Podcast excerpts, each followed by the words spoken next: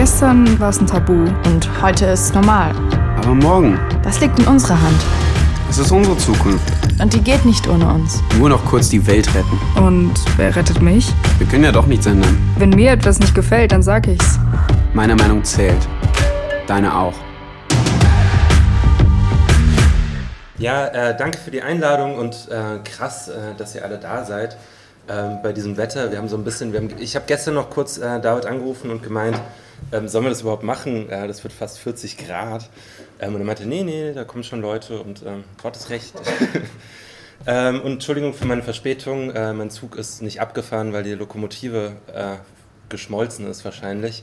Ähm, wir standen eine Stunde im Frankfurter Hauptbahnhof äh, und irgendwann kam dann die Durchsage, wir schalten jetzt die Klimaanlage aus, um äh, Energie zu sparen.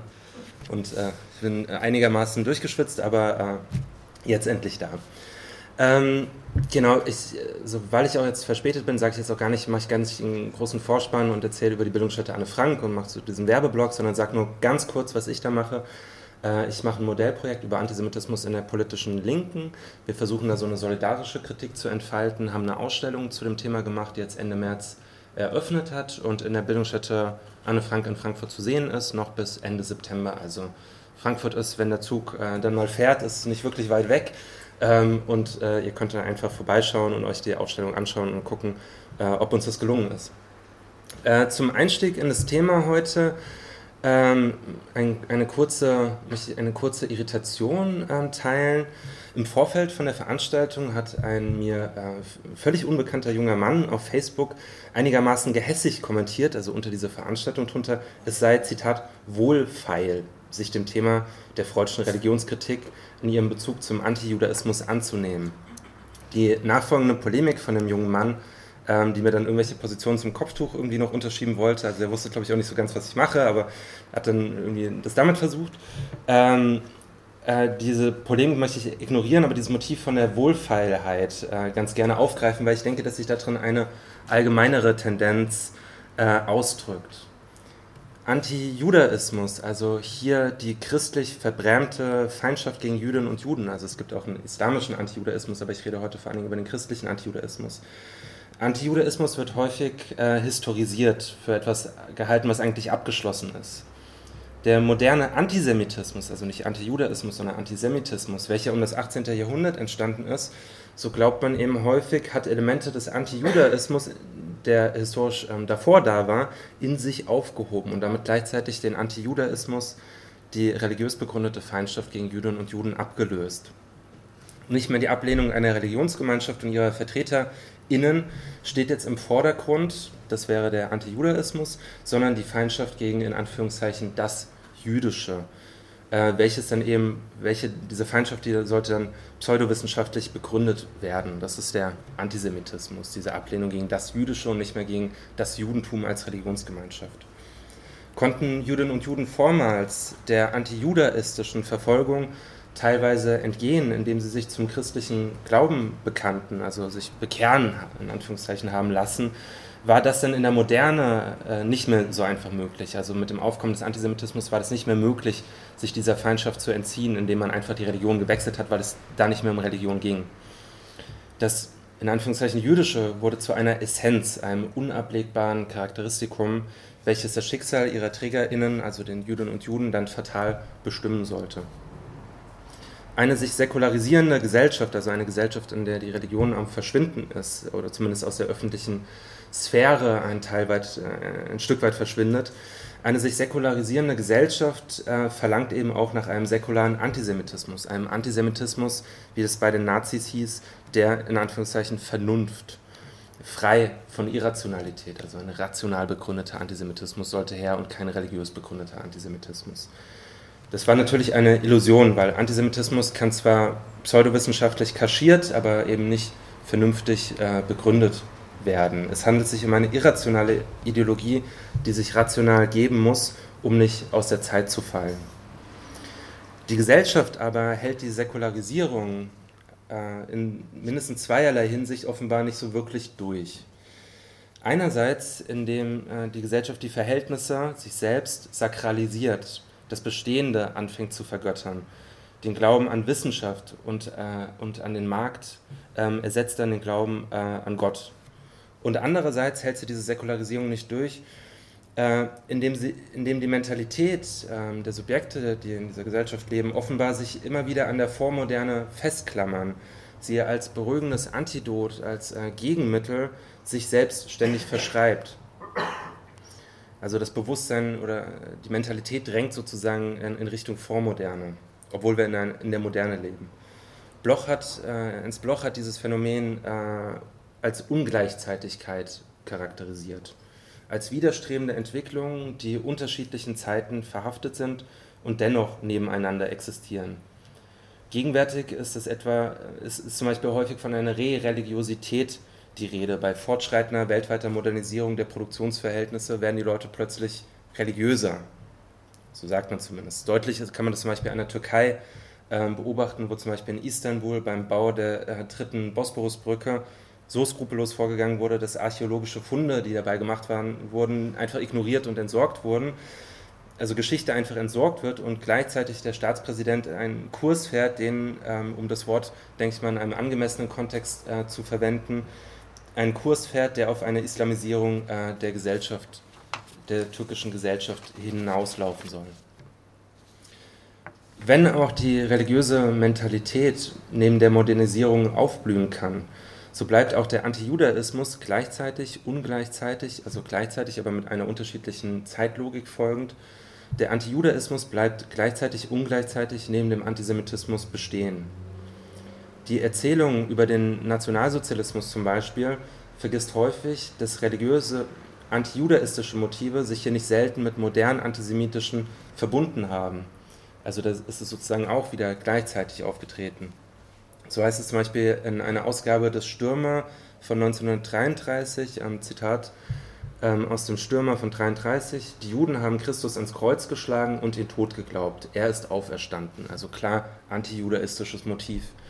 Sie haben Deutschland ans Kreuz geschlagen und tot gesagt und es ist auferstanden, herrlicher denn je zuvor. Hier wird sozusagen so eine Heilsgeschichte verbunden mit Nationalismus, mit nationalem Antisemitismus. Antijudaismus geht sozusagen Hand in Hand. Diese Motivik, diese Überschneidung von den Motiven finden wir im NS äh, ständig dieses Zusammenspiel von Antijudaismus und Antisemitismus zu ignorieren, folgt der eigenen Selbstdarstellung des Nationalsozialismus, der eben äh, seine religiösen Wurzeln gerne verleugnete. Adorno und Horkheimer haben dazu geschrieben, den Juden vorwerfen, äh, äh, sorry, äh, Zitat, der durchschnittliche Gläubige ist heute schon so schlau wie früher bloß ein Kardinal. Den Juden vorzuwerfen, sie seien verstockte Ungläubige, das war früher eben so ein klassischer antijudaistischer Vorwurf, bringt keine Masse mehr in Bewegung. Schwerlich aber ist die religiöse Feindschaft, die für 2000 Jahre zur Judenverfolgung antrieb, ganz erloschen. Eher bezeugt der Eifer, mit dem der Antisemitismus seine religiösen Traditionen verleugnet, dass sie ihm insgeheim nicht weniger tief innewohnt, als dem Glaubenseifer früher einmal die profane Idiosynkrasie. Also Idiosynkrasie heißt äh, Eigentümlichkeit. Zitat Ende. Wie ist es denn heute? Ähm, ist der christliche Antijudaismus äh, erledigt? Ist das Thema wirklich so wohlfeil, also so gefällig? Ähm, dazu möchte ich eine kleine Fallgeschichte aus der eigenen Praxis loswerden, die jetzt nicht repräsentativ ist. Das ist nur was, was mir gerade so dann in den Sinn gekommen ist. Nämlich eine Kollegin äh, und mich hat es an eine ähm, kleine, tendenziell evangelikale Hochschule verschlagen. Ähm, auf Einladung einer Dozentin, die neu an diese Hochschule gekommen war und die bei uns Beratung gesucht hat und sich schließlich einen Workshop ähm, erbeten hat äh, mit den Studierenden zum Thema Antisemitismus. Also in dieser Funktion waren wir dann da. Anlass war zu, diesem, zu dieser Einladung war folgendes. In Seminaren äh, und Vorlesungen hatten die Studenten, das sind nur Männer, die da studieren, äh, andauernd Positionen vertreten wie zum Beispiel ähm, die Tore, also die Heilige Schrift der Juden, äh, könne man ruhig verbrennen, denn sie sei ja keine Heilige Schrift. Die Studenten hatten kein Problem äh, mit Israel oder Verschwörungstheorien. Beides, also israelbezogener Antisemitismus und verschwörungstheoretischer Antisemitismus sind zentrale Ausdrucksformen modernen Antisemitismus, äh, wie er gegenwärtig ähm, vorkommt. Damit hatten wir überhaupt kein Problem. Ihre Ablehnung bezog sich auf das Judentum als Religion. Das Phänomen ähm, gegenwärtigen christlichen Antijudaismus ist meines Wissens nach ähm, kaum systematisch untersucht. Also man weiß nicht so wirklich, wie weit ist es verbreitet, ähm, wie, wie ähm, zentral sind da diese evangelikalen Szenen, ähm, äh, wie, wie, denken ihre Mitglieder darüber und so weiter und so fort. Ähm, äh, es gibt da Städte, in denen sich das mehr zentriert, beispielsweise in Tübingen, in der Innenstadt wird man, also in zentralen Stellen gibt es da evangelikale Buchläden und so weiter mit antisemitischer, antijudaistischer Propaganda ausgestellt. Man weiß aber nicht so richtig, wie weit ist das eigentlich verbreitet, ähm, sondern es gerät allenfalls dann in die Schlagzeilen christlicher Antijudaismus durch aufsehenerregende Aktionen.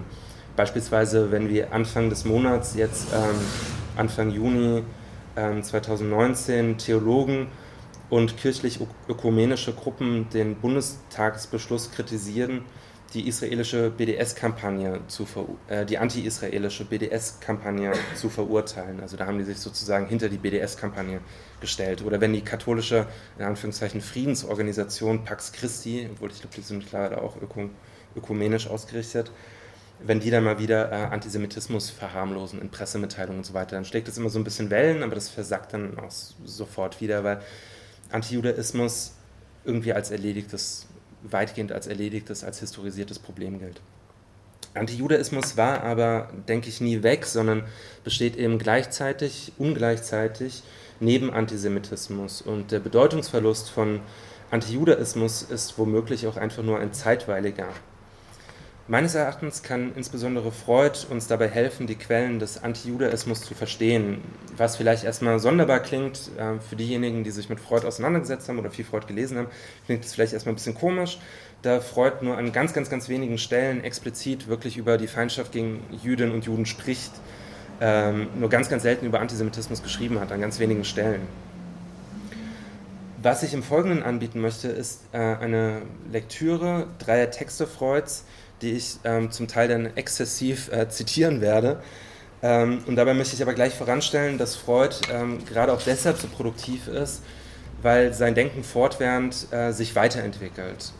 Das kann auch bedeuten, dass spätere Texte früheren Texten widersprechen, ähm, dass sich da etwas verändert in der Theorie, ähm, was aber nicht unbedingt bedeutet, dass sie sich gegenseitig ausschließen, die früheren Texte Freuds und die späteren Texte Freuds, das liegt sozusagen an einem Gegenstand der Psychoanalyse, ähm, die das Unbewusste ist. Und das Unbewusste selbst ähm, schert sich recht wenig um Logik und um innere Kohärenz. das Unbewusste ist nicht äh, entlang dem Prinzip von Widerspruchsfreiheit oder so organisiert.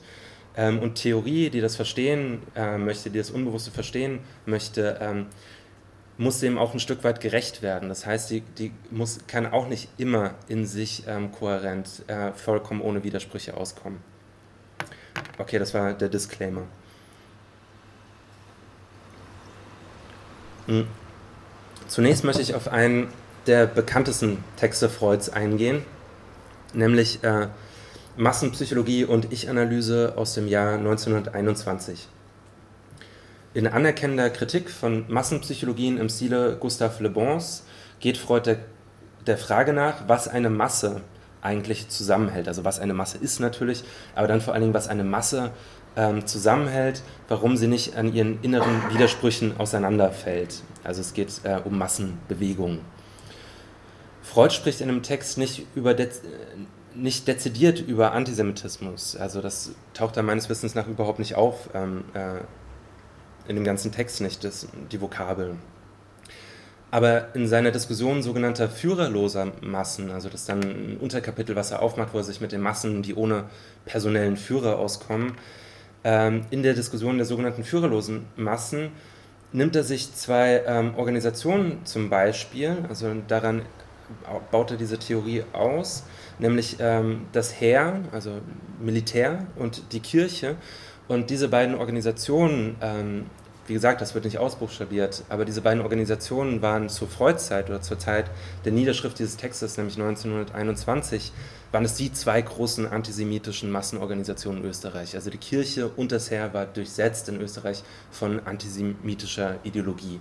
Ähm, das heißt, äh, auch, wenn es, äh, auch wenn es nicht so richtig explizit macht oder nicht dezidiert darüber spricht, ähm, kann es uns doch schon einigen Aufschluss geben.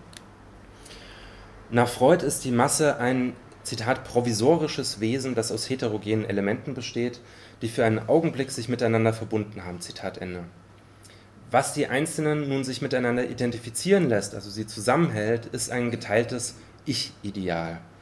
Der Begriff Ich-Ideal ist ähm, wesentlich unbekannter als der des Über-Ichs. Also das haben wahrscheinlich alle schon mal gehört. Über-Ich kennt man so. Ich-Ideal vielleicht nicht unbedingt. Der Begriff des Ich-Ideals ist also wesentlich unbekannter als der des Über-Ichs, welchen Freud dann zwei Jahre später in ähm, dem berühmten Buch Das Ich und das Es vom Ich-Ideal trennte. Also das Ich und das Es hat da sozusagen diese Trennung gemacht zwischen Ich-Ideal und äh, Über-Ich. Vorher hatte das noch relativ synonym auch verwendet. Der Unterschied ähm, lässt sich womöglich wie folgt zusammenfassen. Das Über-Ich ist die versagende Instanz, das Gewissen, das Verbot, das Du darfst nicht – und das Ich-Ideal dessen positives Gegenstück, die Aufforderung, äh, der Wunsch, so in einer bestimmten Art und Weise zu sein, dass eben nicht das du darfst nicht, sondern das du sollst. Also so möchte ich sein, so möchte ich werden, das ist mein Ideal. In der Massenbildung richten nun äh, eine Reihe unterschiedlicher, eben heterogener Individuen vom selben äußeren Objekt, das kann eben äh, der Führer sein, das kann eine Idee sein, ähm, von diesem selben äußeren Objekt richten sie ein inneres Objekt in sich auf, das sie dann anstelle des Ich-Ideals setzen. Also sie machen sich eine innere Repräsentanz von diesem äußeren Objekt. Die Idee der Volksgemeinschaft heißt beispielsweise für die Anhänger dieser Ideologie, ähm, kann ganz unterschiedliche Sachen heißen. Das wäre dann sozusagen das innere Objekt, was dann aber sozusagen an, äh, an, an die Stelle des Ich-Ideals rückt und über dieses geteilte Ich-Ideal, über diese geteilte Zielvorstellung, wie man sein möchte, was man will, was man sollen muss, sollen kann, sollen darf, ähm, äh, bedingt sich letztlich eine Identifizierung der Einzelnen untereinander und erlaubt äh, dadurch äh, auch eine Enthemmung der Triebe. Ähm, Zitat ähm, Freud im Gehorsam gegen die neue Autorität darf man sein früheres Gewissen außer Tätigkeit setzen und dabei der Lockung des Lustgewinns nachgeben, den man sicherlich durch die Aufhebung seiner Hemmungen erzielt. Zitat Ende. Diese Autorität, also das Ich-Ideal, ist also keine verbietende, sondern eine erlaubende. Das macht sie so attraktiv. Ähm, sie, sie erlaubt äh, Triebenthemmung, sich ausleben zu können.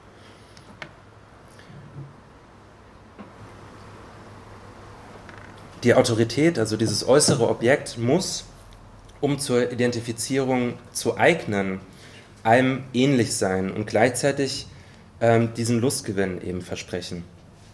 Adorno hat äh, Hitler einmal eine Mischung aus, Zitat, King Kong und Vorstadtfriseur äh, bezeichnet. Und damit die Anforderungen an das äußere Objekt zur Massenbildung eigentlich, finde ich, treffend charakterisiert. Eben, es muss einer von uns sein, aber gleichzeitig ganz viel mehr. So viel mehr als, als nur einer von uns. Aber trotzdem einer von uns. King, King Kong und äh, Vorstadtfriseur. Dabei ist es notwendig, dass dieses geliebte äußere Objekt, zumindest scheinbar, alle Mitglieder der Masse in gleichem Maße zurückliebt. Zitat äh, Freud. In der Kirche wir können mit Vorteil die katholische Kirche zum Muster nehmen.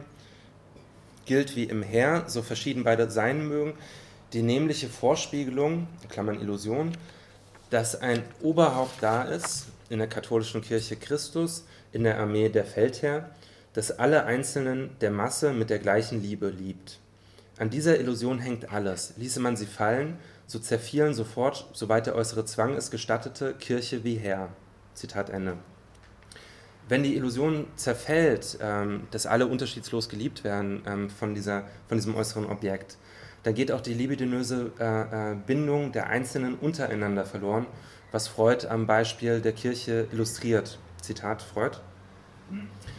Was bei der hier angenommenen Zersetzung der religiösen Masse, also wenn es sozusagen auseinanderfallen würde, zum Vorschein kommt, ist nicht Angst, für welche der Anlass fehlt, sondern rücksichtslose und feindselige Impulse gegen andere Personen, die sich bis dahin dank der gleichen Liebe Christi nicht äußern konnte. Zitat Ende.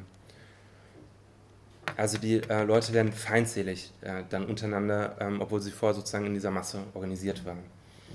Wohlgemerkt, ähm, es geht hier um freigesetzte feindselige Impulse gegen Personen, die eben vorher äh, der eigenen Masse angehört haben. Gegen alle, die nie dazu gehört haben, ist die Feindseligkeit hingegen äh, dauerpräsent. Zitat Freud. Außerhalb dieser Bindung stehen aber auch während des Reiches Christi jene Individuen, die nicht zur Glaubensgemeinschaft gehören, die ihn nicht lieben und die er nicht liebt. Darum muss eine Religion, auch wenn sie sich Religion der Liebe heißt, hart und lieblos gegen diejenigen sein, die ihr nicht angehören. Also Freud macht sich da ähm, in einem Abschnitt davor so ein bisschen lustig darüber, über diese Religion der Liebe, weil er sagt, ja, es ist, jede Religion ist eine Religion der Liebe, ähm, äh, äh außer für diejenigen, die nicht dazugehören. Ähm, sozusagen, es ist, es ist, äh, es ist kein, kein Alleinstellungsmerkmal oder sowas.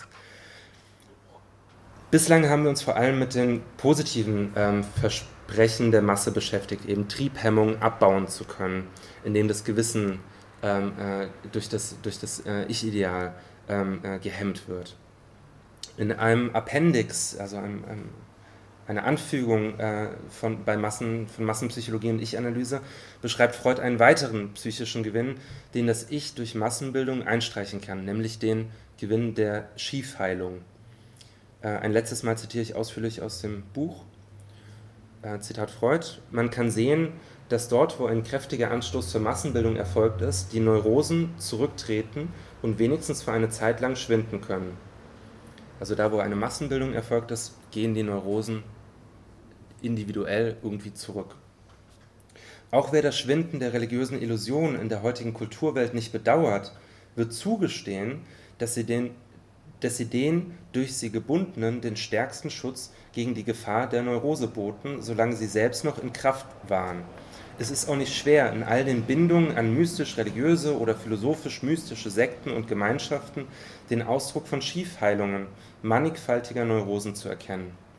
Sich selbst überlassen ist der Neurotiker genötigt, sich die großen Massenbildungen, von denen er ausgeschlossen ist, durch seine Symptombildung zu ersetzen. Also das, was Neurotiker eben tun, Symptome auszubilden. Er schafft sich seine eigene Fantasiewelt, seine Religion, sein Bahnsystem und wiederholt so die Institutionen der Menschheit in einer Verzerrung. Zitat Ende. Der Begriff der Schiefheilung ist von Freud äh, nicht weiter ausgeführt worden. Ähm, also meines Wissens nach ist es auch die einzige Stelle in seinem Werk, ähm, wo der überhaupt auftaucht, in diesem, in diesem Appendix. Ähm, aber ich würde sagen, also nicht nur ich, ähm, dass er, dieser Begriff der Schiefheilung für das Verständnis von Antisemitismus äußerst gewinnbringend sein kann. Die Institution, also in diesem Fall die Kirche, übernimmt gewissermaßen die Neurosenbildung der Einzelnen mit dem Vorteil, dass die Einzelnen dabei gesellschaftsfähig bleiben. Ernst Simmel ähm, hat dieses Konzept aufgegriffen und an die Besonderheit des Antisemitismus angepasst. Er spricht hier nicht von einer Neurose, die das leibliche Agieren innerer Konflikte meint, also das Ausagieren von inneren Konflikten, sondern von einer Massenpsychose in Bezug auf Antisemitismus. Die Psychose macht nämlich, funktioniert anders als die Neurose. Die Psychose lokalisiert innere Konflikte im Außen, wo sie als verfolgend erlebt werden. Also um nochmal diese Differenz klar zu machen, Neurose ist sozusagen, ich agiere oft körperlich innere Konflikte aus, beispielsweise dadurch, dass ich immer wieder dieselben bekloppten Verhaltensweisen mache, die ich eigentlich gar nicht machen möchte, oder dass ich mich dauernd wasche oder irgendwelche Ticks habe oder so. Das ist sozusagen neurotisches Verhalten.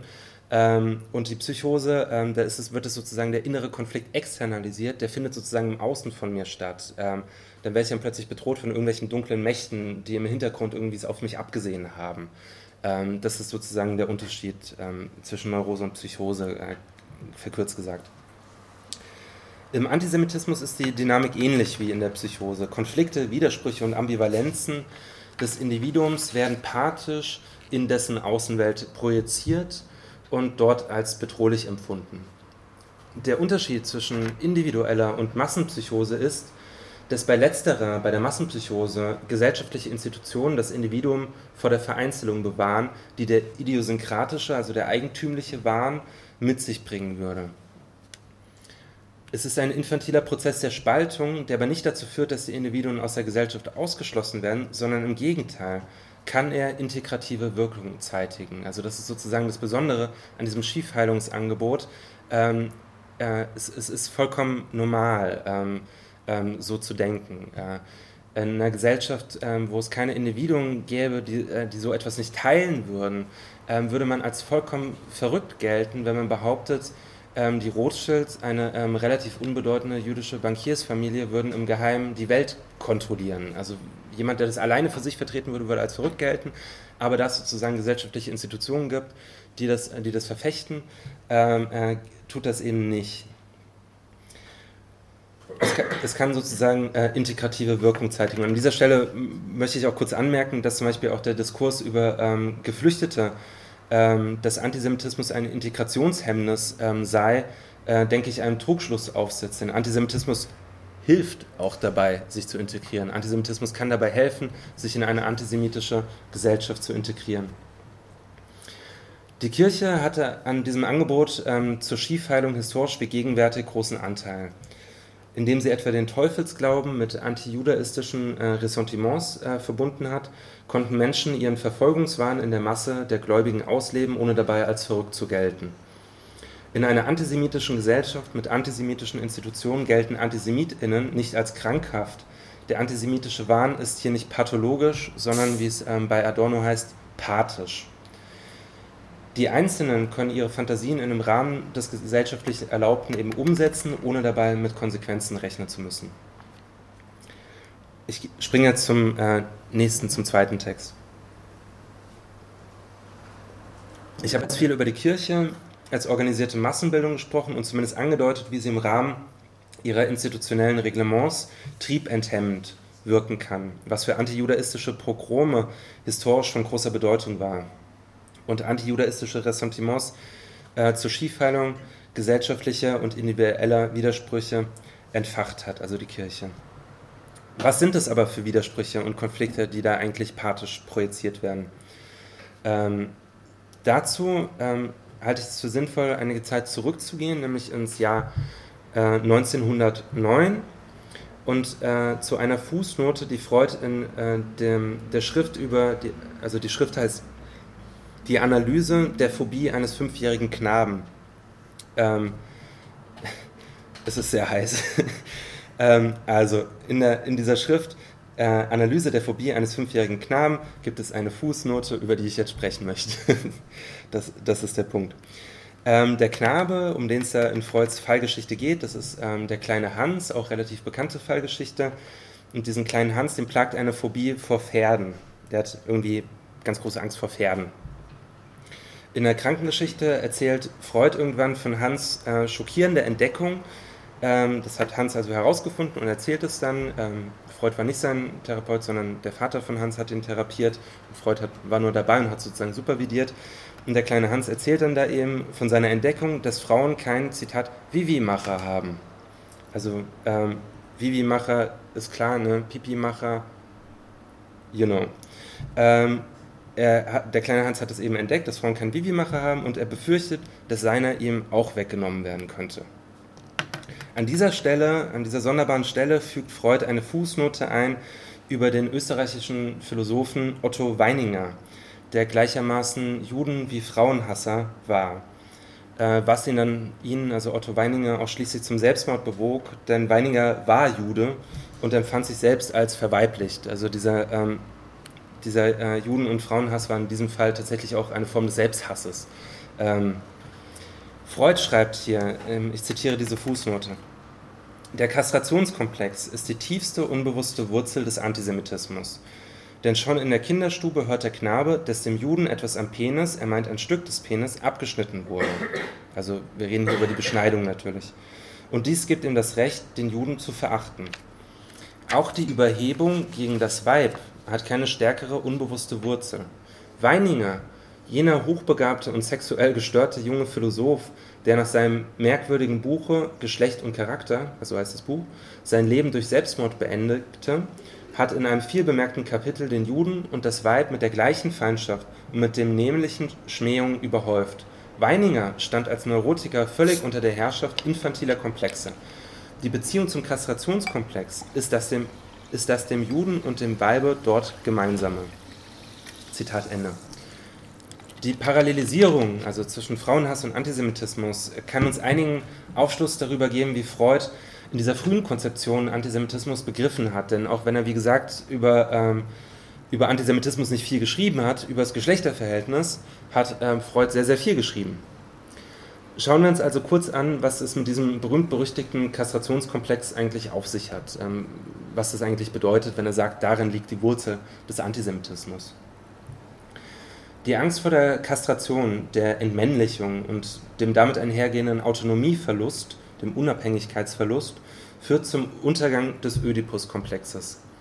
Die Objektbesetzung der Mutter, also die Liebe ähm, äh, äh zur Mutter, wird oder die Identifikation äh, zur Mutter wird durch den Jungen aufgegeben zugunsten einer Identifikation mit der väterlichen Autorität, welche jedoch nur um den Preis der Unterwerfung unter selbige zu haben ist. Also man muss sich unter die väterliche Autorität unterwerfen, um sich mit ihr identifizieren zu können. Die Beziehung des Jungen zum Vater ist fortan ambivalent geprägt. Einerseits lockt in der Identifikation mit ihm das Versprechen, sich eines Tages an seine Stelle setzen zu können, also auch so ein äh, unabhängiger, autonomer Vater werden zu können, der die Mutter besitzen kann. Und andererseits untersagt das patriarchale, das väterliche Gesetz eben den unmittelbaren Lustgewinn. Du darfst nicht. Die Wut gegen die Versagung, dieses Verbot, richtet sich gegen das Ich, gegen sich selbst mit der Aufrichtung einer psychischen Instanz, die das Gesetz dann eben, dieses Verbot im Inneren repräsentiert, eben das Über-Ich. Wir haben bereits davon gesprochen. Die Individuation des Jungen geht also mit der Opferung einer Objektbindung, nämlich der zur Mutter einher und damit äh, seiner weiblichen Selbstanteile.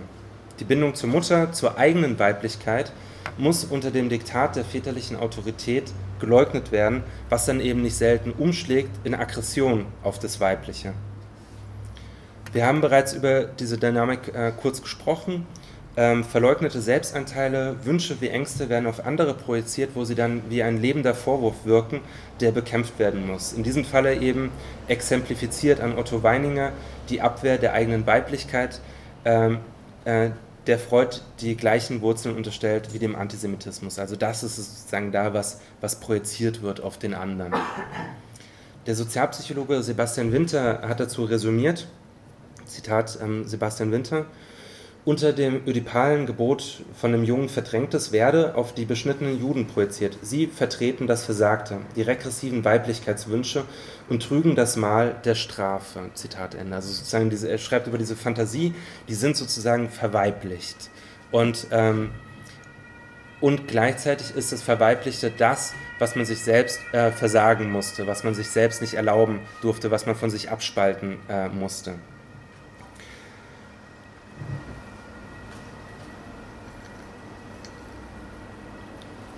Dieses Konzept Freuds ähm, lässt ein, also mich auf jeden Fall, wahrscheinlich etwas unbefriedigt ähm, zurück.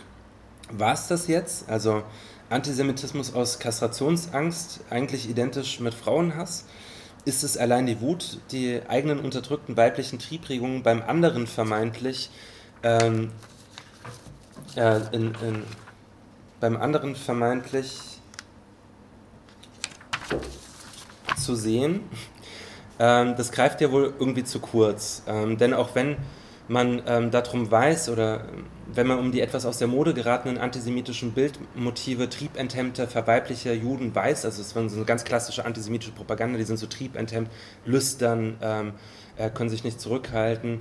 Ähm, und gleichzeitig sind die aber auch irgendwie so ähm, sexuell ambivalent oder haben so eine Ambiguität. Also es gibt auch so viele Darstellungen von ähm, Juden, die ähm, also so, männ so typisch männliche Gesichtszüge haben, aber da haben die irgendwie Brüste oder sowas. Also das ist im NS haben wir das an, andauernd, dass es so irgendwie die geschlechtlich nicht ganz zuzuordnen sind, irgendwie verweiblicht ähm, und gleichzeitig eben triebenthemmt. Und wenn man um diese Bilder weiß, dann kommt man aber trotzdem nicht darin, darum zu bemerken, dass diese Bilder eben auch ihr genaues Gegenstück haben, nämlich den Juden als triebgehemmt, also nicht triebenthemmt, sondern triebgehemmt, als ver, verklemmt, verkopft und patriarchal. Diese Bilder gibt es eben auch, die sind auch sehr stark, die haben sozusagen ähm, die sind solche, solche vergeistigten Menschen, dass sie überhaupt keine Körperlichkeit mehr haben, keine Beziehung zur Natur und so weiter und so fort. Das sind auch so typisch antisemitische Bilder. Ähm, wie passt denn diese Widersprüchlichkeit zusammen? Also, dass es diese vollkommen unterschiedlichen Bilder gibt. Und da möchte ich jetzt auf den dritten ähm, und letzten Text ähm, heute zu sprechen kommen. Ähm, nämlich ein, möchte ich einen kleinen Ausflug unternehmen in Freuds ähm, wahrscheinlich sonderbarstes Buch, äh, der Mann Moses und die monotheistische Religion. Ähm, dessen Texte, also das ist ein Kompendium von Texten eigentlich, die über einen längeren Zeitraum geschrieben wurden, nämlich zwischen 1984 und 1938, ähm, 1934 und 1938, Entschuldigung. Ähm, in diesem Zeitraum, in diesen vier Jahren wurden diese Texte geschrieben und 1939 dann im selben Jahr, in dem Freud ähm, gestorben ist, äh, erstmalig gesammelt publiziert. Durch seinen Briefwechsel mit Arnold äh, Zweig, mit dem Schriftsteller Arnold Zweig, wissen wir einiges über die Entstehungsgeschichte äh, von dem Buch Der Mann Moses und die monotheistische Religion. Also es ist ein absolutes Spätwerk von Freud, sein letztes Werk. Freud schrieb dem befreundeten Schriftsteller unter anderem, Zitat, angesichts der neuen Verfolgung der Juden, also natürlich ist gemeint ähm, die Verfolgung der Juden ähm, in Deutschland, fragt man sich wieder, wie der Jude geworden ist und warum er sich diesen unsterblichen Hass zugezogen hat. Ich hatte bald die Formel heraus. Moses hat den Juden geschaffen und meine Arbeit bekam den Titel Der Mann Moses, ein historischer Roman. Zitat Ende. Dieses Vorgehen äh, würde von Antisemitismusforschern und ForscherInnen heute ähm, zu Recht kaum mehr geteilt werden. Also so würde man nicht mehr vorgehen. Ähm, Freud bemüht sich eben, die Wurzeln des Antisemitismus bei den Juden zu suchen, wobei wir heute wissen, dass der Antisemitismus sich aus sich selbst begründet, ähm, dass er auch dort auftritt, wo überhaupt keine Jüdinnen und Juden leben, dass äh, es kein Verhalten von Jüdinnen und Juden gibt, äh, geben kann, das den AntisemitInnen äh, genehm wäre. Ähm, die können es nicht richtig machen diesen frühen Ansatz, ähm, danach zu fragen, was denn die Juden eigentlich an sich haben, dass sie dauernd gehasst werden, nennt man gemeinhin Korrespondenz, Korrespondenztheorie. Äh, diese Korrespondenztheorie gilt, wie gesagt, als überholt, dennoch können die Überlegungen Freuds meines Erachtens äh, produktiv gemacht werden, wenn man sie eben weniger konkretistisch, also weniger wörtlich liest, sondern eher hinsichtlich der Fantasien, die sich im Laufe der Zeit über äh, die Juden und Jüdinnen gebildet haben. Was heißt es dann weiter, nochmal kurz bei diesem Zitat an den Brieffreund ähm, Zweig zu bleiben, was heißt es denn weiter, dass ähm, Freud da von seinem, wie er sagt, historischen Roman über Moses äh, spricht? Warum sagt er das denn? Die Formulierung gibt, denke ich, schon Aufschluss darüber, äh, über einige Ambivalenz äh, in Freuds Projekt. Ja, er sucht nach realgeschichtlichen Wurzeln des Judentums, aber und, und eben auch des Judenhasses. Aber was er dann letztendlich findet, findet, sind weniger realgeschichtliche Wurzeln als eben Fantasien. Also viel weniger das ähm, Faktum Brutum, also das, was tatsächlich passiert ist, sondern das, wie es interpretiert wurde, ähm, was für Mentalitäten sich herausgebildet haben. Und diese, diese Fantasien, die lassen sich eben auch nicht umstandslos aus der Geschichte ähm, ableiten, sondern Freud leitet sie eigentlich vielmehr aus der Gegenwart ähm, des Judenhasses, wie er ihn gerade erlebt, ab und projiziert ihn so ein wenig nachträglich in die Vergangenheit. Freud scheint auf dieses äh, womögliche Selbstmissverständnis ähm, selbst anzuspielen, wenn er an Stefan Zweig schreibt, ähm, Zitat, das Zeug, also das sind seine Texte, das Zeug äh, gliedert sich in drei Abschnitte. Der erste romanhaft interessant, der zweite mühselig und langwierig, der dritte Gehalt und anspruchsvoll. An dem dritten scheiterte das Unternehmen. Also so eine Selbstkritik, ähm, dass, er, ähm, dass er das irgendwie, dass der erste Teil ähm, anscheinend ein bisschen die Pferde mit ihm durchgegangen sind, dann wird es irgendwie langweilig und ähm, den dritten Teil, der ist eigentlich gut, aber so richtig hat das nicht hinbekommen. Also es ist schon, er, er, hat, er hat diesem Text immer so ein bisschen was Unfertiges ähm, äh, zugesprochen. Aber gehen wir jetzt in den Text und da begegnen uns zunächst auch bekannte Motive ähm, wieder, über die wir schon gesprochen haben. Ein längeres Zitat. Die tieferen Motive des Judenhasses wurzeln in längst vergangenen Zeiten. Sie wirken aus dem Unbewussten der Völker. Ich wage die Behauptung, dass die Eifersucht auf das Volk, welches sich für das erstgeborene bevorzugte Kind Gottvaters ausgab, bei den anderen heute noch nicht überwunden ist so als ob sie dem Anspruch Glauben geschenkt hätten. Ferner hat unter den Sitten, durch die sich die Juden absonderten, also das sind so typisch korrespondenztheoretische Annahmen, das geht eigentlich gar nicht, also heute würde es niemand mehr ähm, äh, äh, so äh, vertreten. Aber gut. Ferner hat unter den Sitten, durch die sich die Juden absonderten, die der Beschneidung einen unliebsamen, unheimlichen Eindruck gemacht, der sich wohl durch die Mahnung an die gefürchtete Kastration erklärt und damit an ein gern vergessenes Stück der urzeitlichen Vergangenheit rührt. Und man sollte nicht vergessen, dass alle diese Völker, die sich heute im Judenhass hervortun, erst in späthistorischen Zeiten Christen geworden sind, oft durch blutigen Zwang dazu getrieben. Man könnte sagen, sie sind alle schlecht getauft, Unter einer dünnen Tünche von Christentum sind sie geblieben, was ihre Ahnen waren, die einem barbarischen Polytheismus huldigen, huldigten. Sie haben ihren Groll gegen die neue, ihnen aufgedrängte Religion nicht überwunden, aber sie haben ihn auf die Quelle verschoben, von der das Christentum zu ihnen kam. Zitat Ende. Eben das Judentum. Insbesondere der zweite Teil ähm, ist, von uns, äh, ist für uns, denke ich, von Interesse, weil er der Projektion äh, der Kastrationsangst, die sich hier an der Beschneidung eben wieder festmacht, eine weitere Projektion hinzufügt, nämlich der verdrängte Zweifel am eigenen Glauben, dass der vielleicht doch nicht so sicher ist.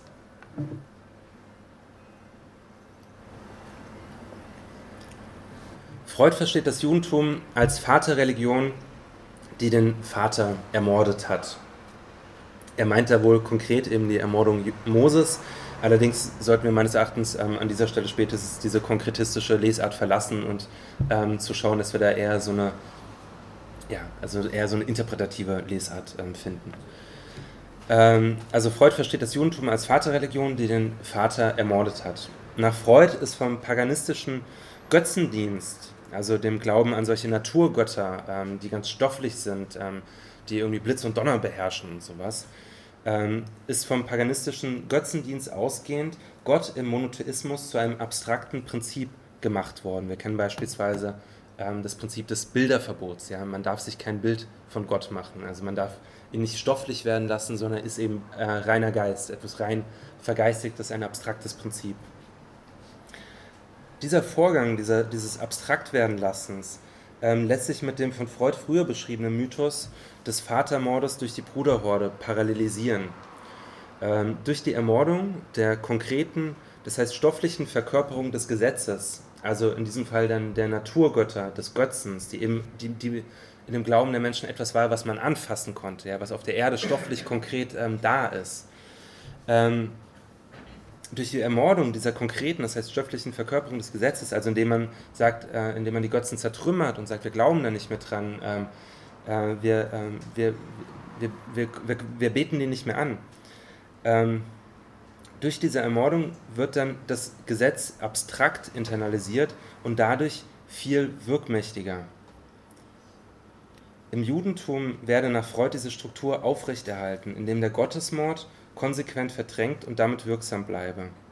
Hier sehen wir also das Gegenstück ähm, zum Bild des triebenthemmten Juden, eben die Unterstellung, dass sie ganz vergeistigt sind und diese, diese abstrakte Gesetzesreligion sind, diese Gesetze repräsentieren, diese Gesetze verinnerlicht haben.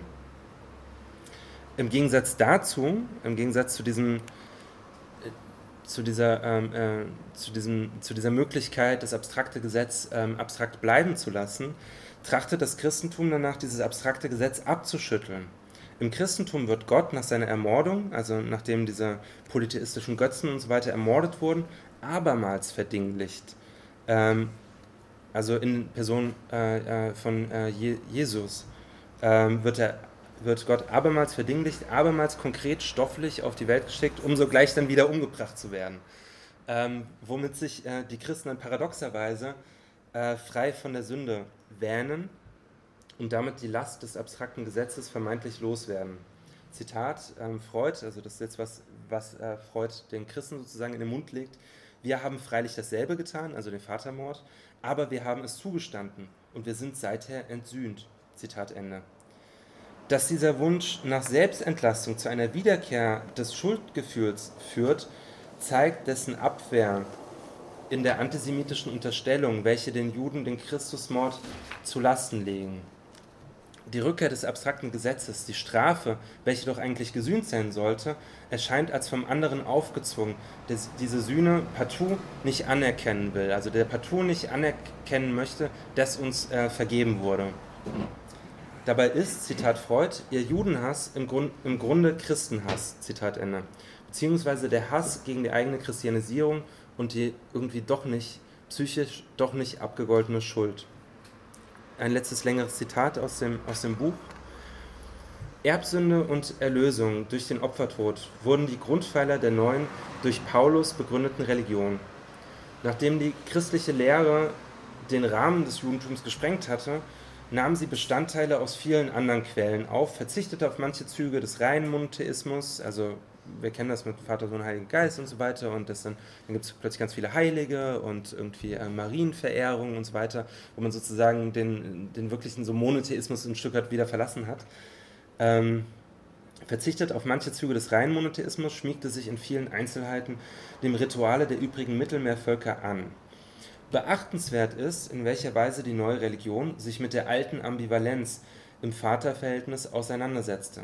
Ihr Hauptinhalt war zwar die Versöhnung mit Gott Vater, die Sühne des an ihm begangenen Verbrechens, aber die andere Seite der Gefühlsbeziehung zeigte sich darin, dass der Sohn, der die Sühne auf sich genommen, selbst, äh, selbst Gott wurde, neben dem Vater und eigentlich anstelle des Vaters. Also der Sohn ist, also Jesus ist ja, ist ja ähm, es gab, es gab lange Zeit dann ähm, Auseinandersetzungen, theologische Auseinandersetzungen, das werden die Theologen unter euch ähm, besser wissen, aber ähm, äh,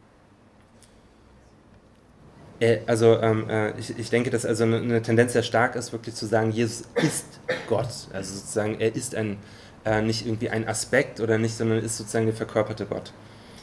Ähm, Aus einer Vaterreligion hervorgegangen wurde das Christentum eine Sohnesreligion. Dem Verhängnis, den Vater beseitigen zu müssen, ist es nicht entgangen. Zitat Ende. Ich versuche das Ganze ähm, jetzt mal kurz noch zusammenzufassen. Der christliche Hass auf Jüdinnen und Juden hat bei Freud, ähm, würde ich meinen, also zwei Wurzeln. In der Theorie Freud zwei Wurzeln, die einander in ihren Motiven widersprechen und dennoch gemeinsam auftreten dazu letztlich auch sagen, dass Antisemitismus in sich nie logisch ist. Also Antisemitismus ist immer widersprüchlich. Deshalb muss uns das gar nicht so aus dem Konzept bringen, dass diese Konzepte sich ein Stück weit auch widersprechen. Einmal die Kastrationsangst, äh, die wir übersetzen können als Furcht vor Autonomieverlust. Indem man sich dem Vater, also den gesellschaftlichen Verhältnissen, unterwirft der Vater als Repräsentant der gesellschaftlichen Verhältnisse. Indem man sich denen unterwirft, verspricht man sich Unabhängigkeit, Autonomie, die aber eben fortwährend bedroht ist.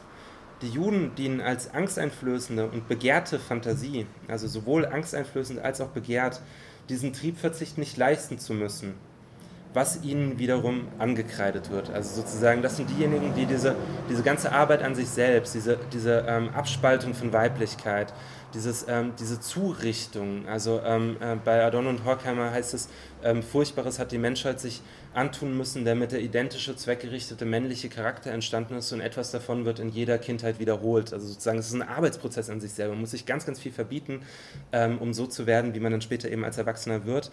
Und ähm, die Fantasie darüber, dass es andere Leute gibt, die das eben nicht müssen, die das nicht von sich abspalten müssen, die diese Arbeit nicht machen, ähm, ist gleichzeitig was, was total begehrt wird, was total attraktiv ist und gleichzeitig auch, auch total beängstigend, angsteinflößend ist ähm, und eben etwas ist, worauf sich dann die eigene Aggression richtet.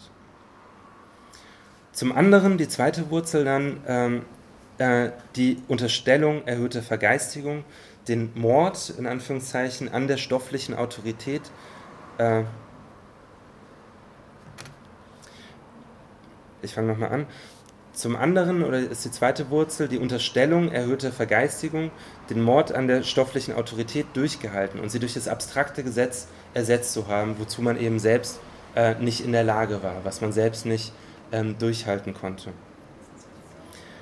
Die anfangs eingeführte Massenorganisation, ähm, und dadurch, damit möchte ich jetzt schließen, äh, die anfangs eingeführte Massenorganisation durch kirchliche Institutionen setzt schließlich die entscheidenden äh, Rahmenbedingungen, diese Psychodynamik, von der ich gerade gesprochen habe, zu einer gesellschaftlichen Normalität werden zu lassen, die sich dann schließlich äh, auch im Pogrom entladen kann. Äh, damit bin ich jetzt am Ende und ähm, wir können diskutieren und fragen und so weiter. Danke.